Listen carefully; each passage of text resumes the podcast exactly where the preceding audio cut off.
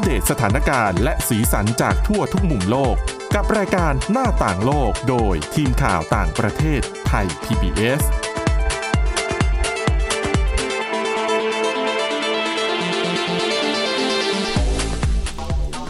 สวัสดีค่ะคุณผู้ฟังนี่คือรายการหน้าต่างโลกค่ะ เรามาพบกับคุณผู้ฟังเป็นประจำนะคะ ตั้งแต่วันจันทร์ถึงวันศุกร์ไม่เว้นแม้แต่วันหยุดนักขัตฤกษ์ค่ะ และก็แน่นอนนะคะ ทุกครั้งเราก็พยายามจะนำเรื่องราวข่าวสารที่น่าสนใจมาเล่าให้ฟัง วันนี้เช่นเดียวกันค่ะ วันนี้นะคะ พบกับคุณชลันทรโยธาสมุทรและดิฉันสวรักษ์จากวิวัฒนาคุณค่ะ สวัสดีค่ะ คุณชลันทรต้องบอกเลยนะว่าเดือนช่วงเดือนมกรากุมภาเนี่ยจะเป็นช่วงวันที่มีวาระครบรอบ หลาย ๆ เหตุการณ์อืมอย่างอะรัฐประหารเมียนมาครบค่ะสองปี อีกไม่นานเดี๋ยวก็จะครบวาระหนึ่งปีที่รัสเซียบุกยูเครนค่ะแล้วก็ผ่านไปแล้วก็คือ ครบรอบสามปีที่มีการระบาดของโควิด -19 แล้วที่องค์การอนามัยโลกประกาศว่าเป็นภาวะฉุกเฉินด้านสาธารณสุข ระดับโลกครั้งแรกเนี่ยค่ะคือมันผ่านไปแล้ว ครบสามปีพอดีค่ะแต่สามปีผ่านไปแล้ว ยังไม่มีใครหาคำตอบได้เลยนะ ว่าสาเหตุของการระบาดของโควิด -19 เกิดจากอะไรกันแน่อืมใช่ไหมคะไอช่วงแรก ๆ ก็คุยกันว่าก็น่าจะมาจากตลาดสดในเมืองอู่ฮั่นค่ะ เพราะว่าพบผู้ติดเชื้อที่มีการบันทึกอย่างเป็นทางการที่นั่นอืมแต่ก็มีบางกระแสบอกว่าเนี่ยมันเป็นทฤษฎีสมคบคิดอืมไวรัสเนี่ยไม่ได้เกิดขึ้นเองตามธรรมชาติค่ะมันมาจากห้องแลบห้องทดลองค่ะใช่ไหมคะ ซึ่งช่วงแรก ๆ จีนเนี่ยจะเป็น ฝ่ายที่ถูกกล่าวหาจากคนทั้งโลกค่ะว่าจีนนั่นแหละเป็นต้นต่อของไวรัส แล้วมันก็ลามเรื่องปัญหาก็ลามกันไปใหญ่ค่ะจนไปถึงกระแสเกลียดชังชาวเอเชียอืมในอเมริกาแล้วก็ในในตะวันตกหลาย ๆ ประเทศนะคะ แต่ว่าล่าสุดค่ะ มีการนำเสนอคลิปวิดีโอคลิปวิดีโออันหนึ่งนะคะ แล้วมันค่ะทำให้กระแสเนี่ยมันพลิกกลับไปว่า จริง ๆ แล้วฝ่ายที่ สร้างวัคซีนโควิด -19 อาจจะเป็นสหรัฐอเมริกาเองก็ได้อืมนะคะ เหตุผลก็เพราะว่าช่วงปลายเดือนมกราคมที่ผ่านมานะคะ มันมีสำนักข่าวอิสระในอเมริกาอยู่รายหนึ่งค่ะเขาชื่อว่า Project Veritas ก็ไม่เป็นเคยได้ยินชื่อนะคะเห็นไหมไม่เคยได้ยินชื่อดิฉันก็ไม่เคยได้ยินชื่อ แล้วตอนแรกที่ฉันอ่านข่าวเนี้ยก็พยายามจะไปค้นหาค่ะจากสื่อหลักๆ ที่เชื่อถือได้ สื่อหลักๆที่คนส่วนใหญ่มองแล้วว่ามีเครดิตอะอืมอะ CNN BBC เอ่ออาจาซีราไม่มีเลยค่ะ ไม่มีสื่อไหนรายงานเรื่องนี้เลย แต่ถ้าข้ามไปดูฝั่งสื่อจีน รายงานเรื่องนี้กันอย่างเนืองแน่นกว้างขก็วางคืออ้ามางกอ้างอันนี้มาแล้วก็มารายงานค่ะๆใช่แล้วก็บอกนี่ไงสื่อจีนนะ ก็จะมีความเห็นเพิ่มเติมจากค่ะจากผู้สื่อข่าวจีนว่า นี่ไงนี่เป็นหลักฐานว่าไวรัสโควิด -19 ไม่ได้มาจากจีนนะ แต่ว่ามาจากสหรัฐนะคะทีนี้ดิฉันก็ไปดูแล้วคลิปต้นทางนะคะปรากฏว่าคลิปต้นทางเนี่ยเป็นเหมือนคลิปแอบถ่ายอืมนะคะ แล้วก็ผู้สื่อข่าวเนี่ยก็เท่าที่เท่าที่ฟังนะคะ เหมือนกับผู้สื่อข่าวเนี่ยก็ปลอมตัวว่า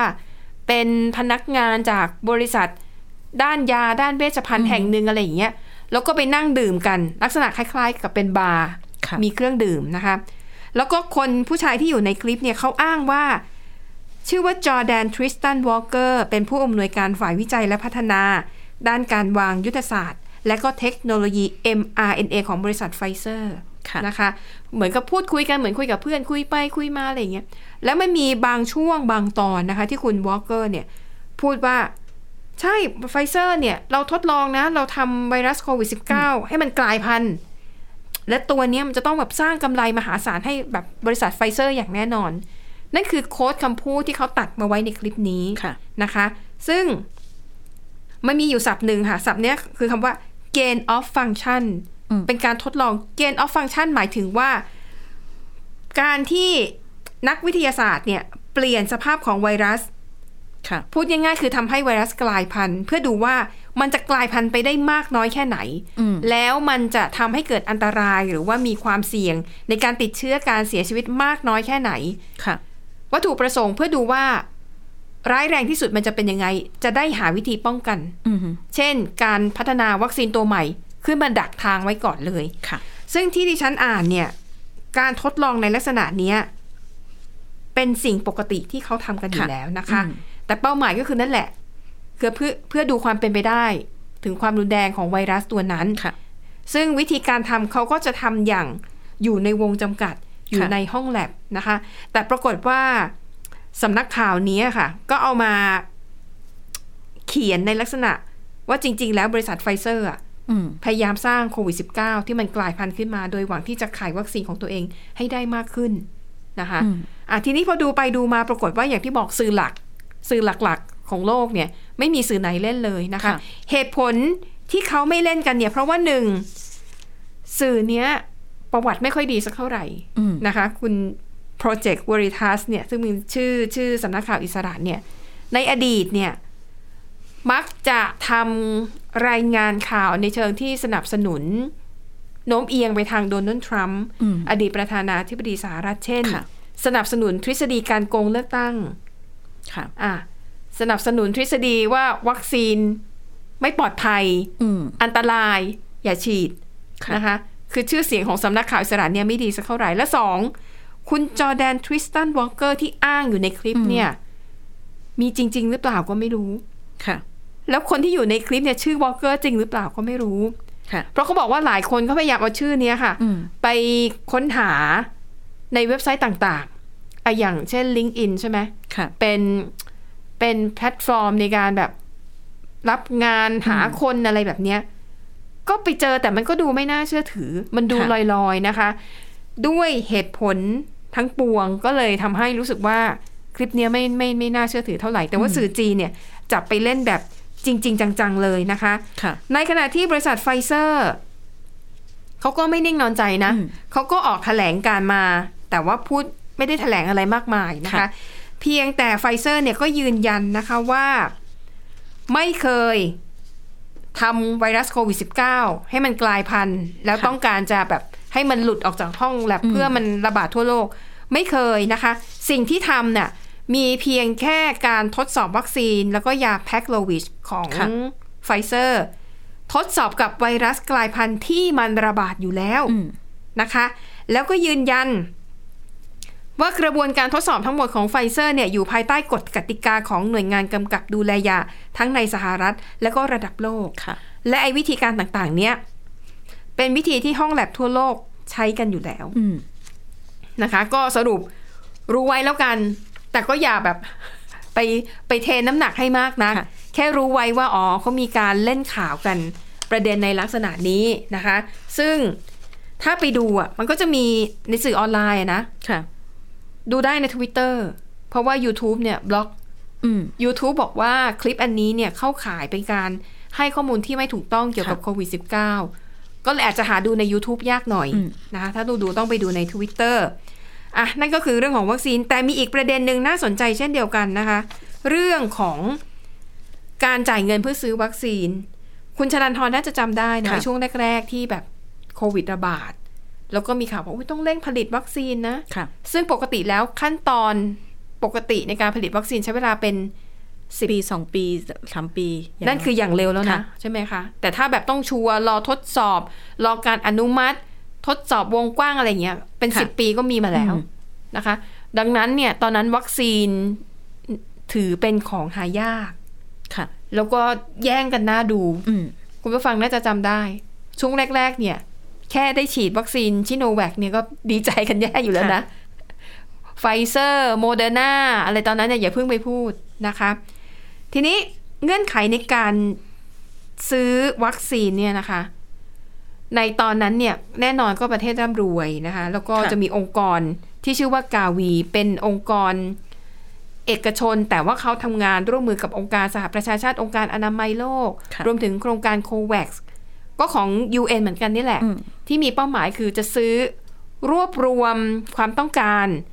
แล้วไปทำสัญญาซื้อวัคซีนจากบริษัทผู้ผลิตค่ะโดยตรงแล้วเอามาแจกจ่ายให้กับประเทศที่ต้องการ ซึ่งก็ต้องเป็นประเทศยากจนและกำลังพัฒนาอืมทีนี้เงื่อนไขเนื่องจากว่าตอนนั้นเนี่ยวัคซีนมันยังพัฒนาไม่แล้วเสร็จค่ะในเงื่อนไขก็คือคุณต้องจ่ายเงินก่อนนะอืมแล้วก็มีกำหนดวันส่งมอบสินค้านะคะ แต่ทีนี้เงื่อนไขในการซื้อวัคซีนเนี่ยคือต่อให้บริษัทไม่สามารถส่งวัคซีนได้ทันเวลาที่กำหนดไว้ บริษัทไม่ต้องจ่ายเงินคืนนะค่ะไม่ต้องเสียค่าปรับ เพราะเป็นที่เข้าใจกันดีว่า มันคือการผลิตวัคซีนตัวใหม่อืมซึ่งอาจจะสำเร็จหรือไม่สำเร็จก็ได้นะคะ ทีนี้ประเด็นก็คือว่ากาวีเนี่ยก็จ่ายเงินไปในลักษณะนี้แหละ คือจ่ายไปก่อนจ่ายไปก่อนนะคะ มันก็จะมีการทำข้อตกลงกัน ซึ่งแต่ละบริษัทข้อตกลงไม่เหมือนกัน และตอนนี้ผ่านไปแล้ว 3 ปีค่ะสิ่งที่เราพบก็คือว่าบางคนก็ไม่ฉีดแล้ววัคซีน อืมมีเยอะแยะมากมายจะเลือกยี่ห้อไหนก็ได้ตอนนี้ แต่หลายคนก็รู้สึกว่า อืม พอแล้วแหละเยอะไปไม่ฉีดค่ะซึ่งหลายประเทศก็เป็นแบบนี้นะคะทำให้ทางกาวีเนี่ย บริษัทเนี่ยนะคะ พยายามไปเจรจาต่อรองกับบริษัทผู้ผลิตวัคซีนว่า เออ ไหนๆเออเธอก็ผลิตวัคซีนส่งให้ฉันไม่ทันค่ะและจริง ๆ ตอนนี้ความต้องการวัคซีนโควิด -19 มันก็ ลดลงไปแล้วไม่ได้ค่ะเยอะเหมือนเมื่อก่อน เออฉันขอเงินคืนได้ไหมค่ะเงินที่ให้เธอไปอย่างเงี้ยนะคะ ปรากฏว่าบางบริษัทให้อืมบางบริษัทก็ไม่ให้ค่ะนะคะ นี่ที่น่าสนใจ เนื่องจากว่าในข้อสัญญาไม่มีการเอาผิดกับบริษัทผู้ผลิตวัคซีนอยู่แล้วอืมทีนี้ฟังถึงตอนเนี้ยคุณผู้ฟังหลายท่านอาจจะมองว่า การที่บริษัทผู้ผลิตวัคซีนไม่คืนเงินให้เขาก็ไม่ผิดนะค่ะถูกไหมเพราะตอนทานสัญญาก็ตกลงกันไว้แบบนั้นนะคะ แต่คุณผู้ฟังอย่าลืมนะคะว่าบริษัทกาวีที่ร่วมมือกับทั้ง UN องค์การอนามัยโลกแล้วก็องค์การโควัคเนี่ยเขาไม่ใช่บริษัทที่ทำงานเพื่อแสวงหาผลกำไรอืมเงินที่เขาเอามาใช้ซื้อวัคซีน เป็นเงินบริจาคค่ะนะคะ ทั้งประเทศร่ำรวยอืม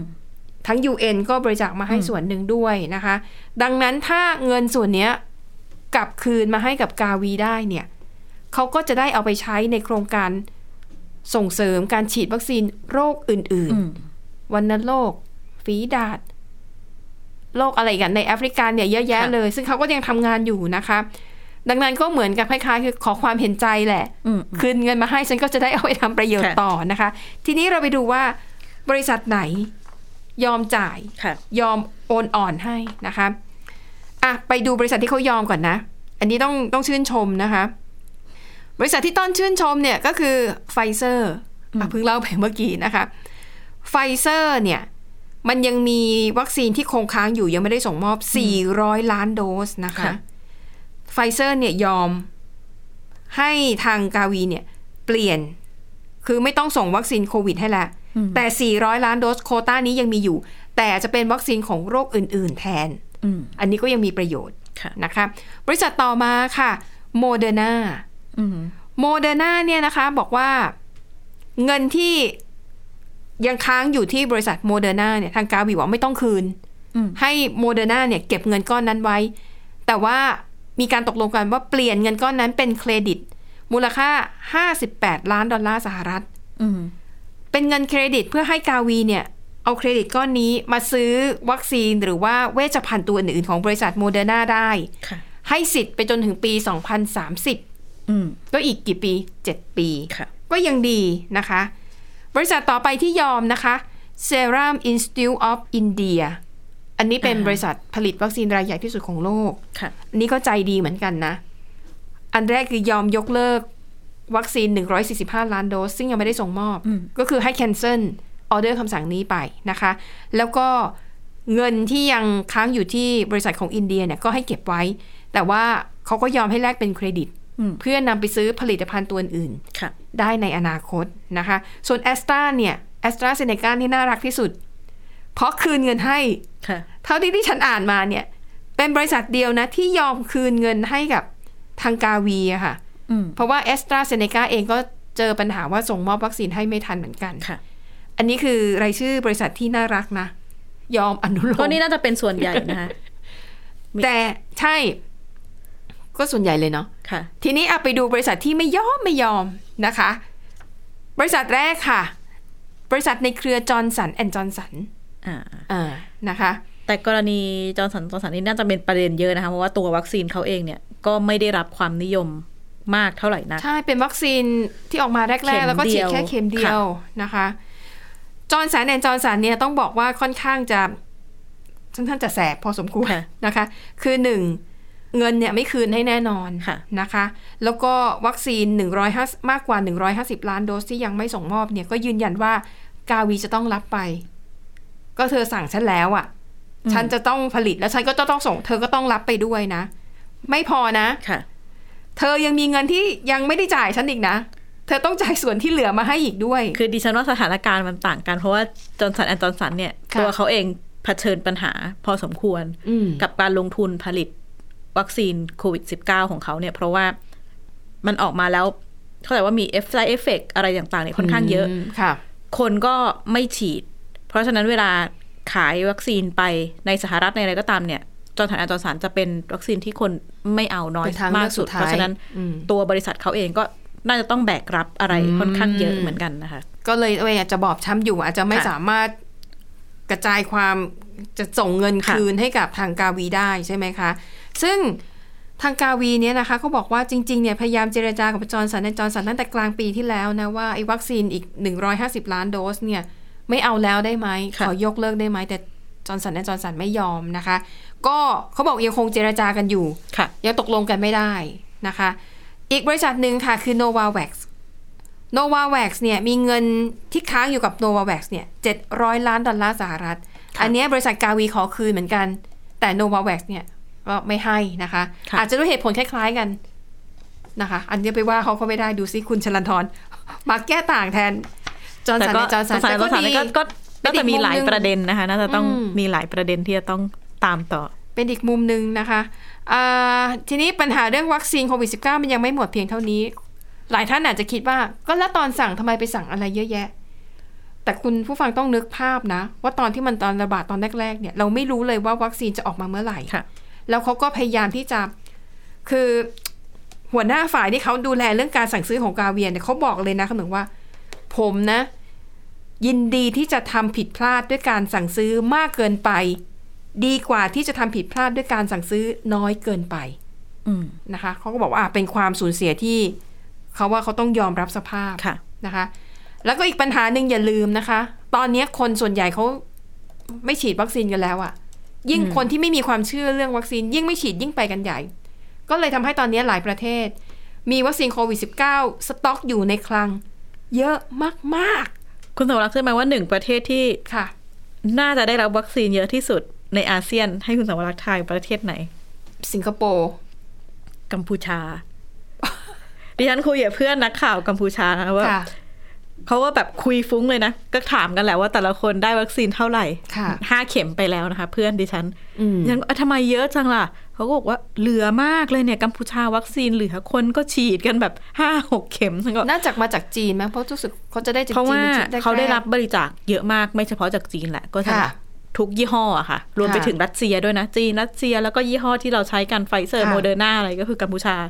ได้รับบริจาคหมดอืมแล้วก็แบบจำนวนเยอะมากฉันก็ โอ้ค่ะห้าเข็มนะ ตอนเนี้ยปัญหาก็คือ คนไม่ยอมฉีดแล้ววัคซีนจะหมดอายุค่ะใช่ก็เลยมีข่าวว่าตอนนี้หลายประเทศเริ่มเล็งที่จะทำยังไงดีนะ วางแผนนะบริจาคดีกว่า บริจาคไปให้โควัค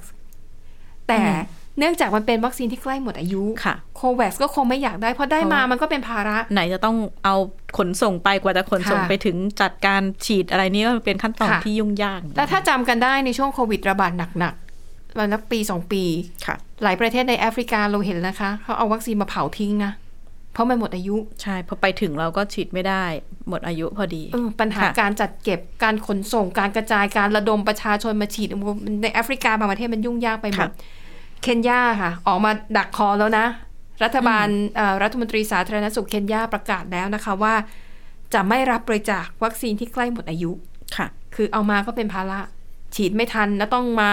วุ่นวายหาวิธีทำลายวัคซีนเหล่านี้ทิ้งอีกนะคะอะอันนี้ก็เป็นเรียกว่าเป็นประเด็นที่เกี่ยวข้องกับวัคซีน ซึ่งน่าสนใจเนาะสามปีผ่านไปสถานการณ์เนี่ย มันตรงกันข้ามอย่างค่ะสิ้นเชิงเลยอุ้ยตอนนั้นเนี่ยดีใจกัน แค่ได้วัคซีนจากจีนมา ก็ดีใจกันจะแย่แล้วอะค่ะแล้วก็มีการเนี่ยมันความเหลื่อมล้ำทำไมคนนั้นได้ฉีดกลุ่มนี้ไม่ได้ฉีด เยอะแยะไปหมด แต่ว่าตอนนี้เหลือกินเหลือใช้นะคะ มีเยอะเกินความจำเป็นอืมอะอันนั้นก็เป็นประเด็นเรื่องเกี่ยวกับวัคซีนอะปิดท้ายไปดูเรื่องเบาๆกันบ้าง คุณชลันทรค่ะนะคะอ่าเอาเรื่องนี้แล้วกันเขาบอกว่า คนในยุคนี้ดูเหมือนจะเป็นคนที่มีสมาธิสั้น แม้แต่คนที่เป็นผู้ใหญ่ก็ตามอืมความอดทนต่ำค่ะรออะไรก็รอไม่ค่อยได้ แม้แต่ดู YouTube แล้วมีโฆษณาเข้ามาขั้นเนี่ย เราเอาจ้องเลยนะ เมื่อไหร่เขาจะให้สกิปเนี่ยก็ต้องรีบกดนะคะดิฉันไปเจอบทความใน The New York Times นะคะเขาเรียกว่าเขาเล่าให้ฟังถึงวิธีการฝึกตัวเองค่ะให้กลับไปมีสมาธิเหมือนคนในยุคก่อนหน้าที่จะมีมือถือ อืม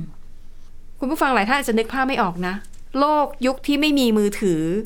ไม่มีอินเทอร์เน็ต ใช้ชีวิตอยู่กันยังไง ต้องนัดนะคะดิฉันทำได้ถ้าแบบไปรับกันก็ต้องแบบเวลานี้ ตรงนี้อ่าต้องไปยืนรอแล้วค่ะเดี๋ยวต้องมาเจอกันอะไรอย่างเงี้ยถ้าใครเบี้ยวนัดนะ หรือไปรอกันผิดที่นี่ก็ค่ะหลายชั่วโมงอะกว่าจะกว่าจะรู้ว่าเกิดอะไรขึ้น แล้วก็เขียนจดหมายเขียนจดหมายก็จะทำไมเป็นอาทิตย์นะคะแบบค่ะสมัยนั้นดิฉันก็จะมี pen friend แหละอะคุยกับอืมเพื่อนต่างชาติโอ้เป็นอาทิตย์เป็นบางทีเป็นค่ะเดือนเลยกว่าเราเขียนไปกว่าอะอืมเขาจะตอบมาอะไรเงี้ยแต่ตอนเนี้ยคุณยอมรับไหมว่าคุณรู้สึกว่าคุณใจร้อนขึ้น อย่างใช่เวลาติดต่อขอข้อมูลอะไรเนี่ย ส่งอีเมลหรืออะไรคือแป๊บเดียวคุณต้องอ่าน แล้วคุณต้องส่งกลับมาแล้วนะ มันมันมันเหมือนรอไม่ได้อะค่ะนะคะ หลายคนเป็นแบบนั้นนะคะ ซึ่งในบทความฉบับนี้เขาบอกว่าสำหรับบางคนอาการหนักมากอืมถึงขั้นเป็นโรคเสพติดมือถือ มือถือห่างตัวไม่ได้ดิฉันว่าดิฉันก็เป็นเป็นไหมจะกังวลนิดนึงว่าแบบมีอะไรเข้ามาใช่อะไรหรือเปล่าค่ะจะมีความกังวลกระวายนะคะ ในบทความเนี้ยเขาก็เลยฝึกว่า ถ้าคุณอยากให้ อยู่กับตัวเองมากขึ้นค่ะให้นิ่งมากขึ้น ไม่ต้องแบบเสพติดกับโทรศัพท์มือถือมากเกินไปทำยังไง ข้อแรกค่ะเขาบอกว่าคุณต้องทำความเข้าใจก่อนว่า อะไรที่เป็นสิ่งทำให้คุณรู้สึก มีความกังวล หรือสมาธิไม่อยู่กับเนื้อกับตัวนะคะ ก็บอกข้อแรกคืออาจจะเป็นเสียงติ้งติ้งๆจากโทรศัพท์มือถือ บางทีเราตั้งเป็น no- notification ไว้อะค่ะเวลาอีเมลเข้ามา หรือเวลามีโปรโมชั่น หรือถ้าคุณเล่นเกมอะไรอยู่ แล้วมันมี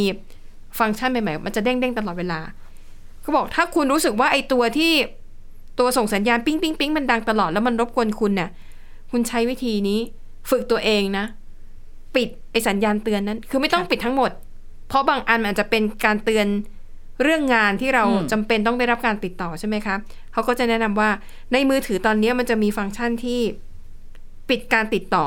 ค่ะคุณตั้งเวลาไว้ก็ได้เอาเริ่มต้นที่ 15 นาทีก่อนอืมนะคะ เพื่อที่คุณจะได้จดจ่อกับงานที่คุณทำหรือหนังสือที่คุณอ่านค่ะ อย่างน้อยเวลา 15 นาทีโดยจะไม่มีเสียงเสียงเตือนมาจากโทรศัพท์มือถือ ค่อยๆ ฝึกแบบนี้อืม15 นาทีแล้วก็ขยับเพิ่มขึ้นเรื่อยๆเรื่อยๆนะคะ ยิ่งถ้าเป็นวันหยุดอาจจะทำได้นานหน่อยค่ะ เพราะไม่ได้มีภาระเรื่องงานนะคะ แต่ว่าข้อสองค่ะเขาบอกว่า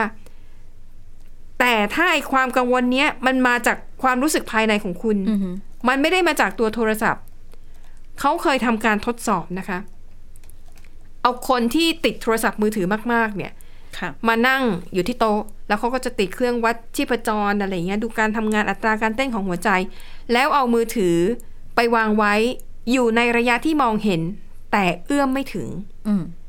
นะคะ แล้วเขาพบว่าคนที่ติดมือถือมาก ๆ จะอยู่นิ่งไม่ได้ค่ะ จะมีความกังวลกระวายใจ อยากจะเอื้อมไปจับมือถือ แม้ว่าจะไม่มีเสียงเตือนจากมือถืออมดังเลยนะ เพราะในใจรู้สึกว่า เดี๋ยวมันต้องมีอะไรนี่ฉันอยากจะเช็ค Facebook Twitter Instagram คนอื่นเขาโพสต์อะไรบ้าง โลกตอนนี้ไปถึงไหนแล้วอืมนะคะ ถ้าคนที่เป็นแบบเนี้ยถือว่าอาการหนักค่ะนะคะ เขาบอกว่าเทคนิคก็คือเนี่ยแหละ ค่อยๆ ปล่อยตัวเองจากการ เหลือบมองโทรศัพท์มือถืออมหาอะไรทำแล้วเขาบอกว่าเทคนิคที่ดีที่สุดอย่างหนึ่งก็คือ การอ่านหนังสือ หรืออ่านหนังสือพิมพ์ที่เป็นที่เป็นรูปเล่มอะอืมที่เป็นกระดาษจับต้องได้นะคะค่ะเขาบอกฝึกอ่านแล้วก็พยายามอ่านตัวหนังสือ ให้ได้เวลานานที่สุดเท่าที่คุณจะทำได้อืมอย่าไปอ่านหนังสือบนหน้าจอ โทรศัพท์มือถือหรือแท็บเล็ตนะคะค่ะเพราะบอกว่าเพราะว่าการออกแบบ ตัวอักษรบนหน้าจอเหล่านี้มันถูกออกแบบมาเพื่อให้อ่านในระยะเวลาสั้นอืมๆดังนั้นอะ สายตาคุณจะทนอ่านพวกเนี้ยยาวๆไม่ได้ค่ะนะคะ ดังนั้นอันนี้ก็เป็นเทคนิคเล็ก ๆ น้อยๆนะคะสำหรับคุณผู้ฟังที่อาจจะรู้สึกว่า เอ๊ะทำไมฉันดูกระวนกระวายใจเหลือเกิน แล้วก็รู้สึกว่าตัวเองเนี่ยติดโทรศัพท์มือถือมากจนเกินไป วิธีการเหล่านี้ก็อาจจะช่วยให้คุณผู้ฟังนั้น กลับมามีสมาธิมากขึ้น แล้วก็ค่ะใช้เวลา อยู่กับตัวเองแบบเงียบๆได้มากขึ้นนะคะอะและทั้งหมดนี้ก็คือเรื่องราวในรายการหน้าต่างโลกขอบคุณสำหรับการติดตามค่ะ วันนี้หมดเวลาแล้วนะคะพบกันใหม่ในตอนหน้า เราสองคนและทีมงานลาไปก่อน สวัสดีค่ะ สวัสดีค่ะ Thai PBS podcast. View the world via the voice.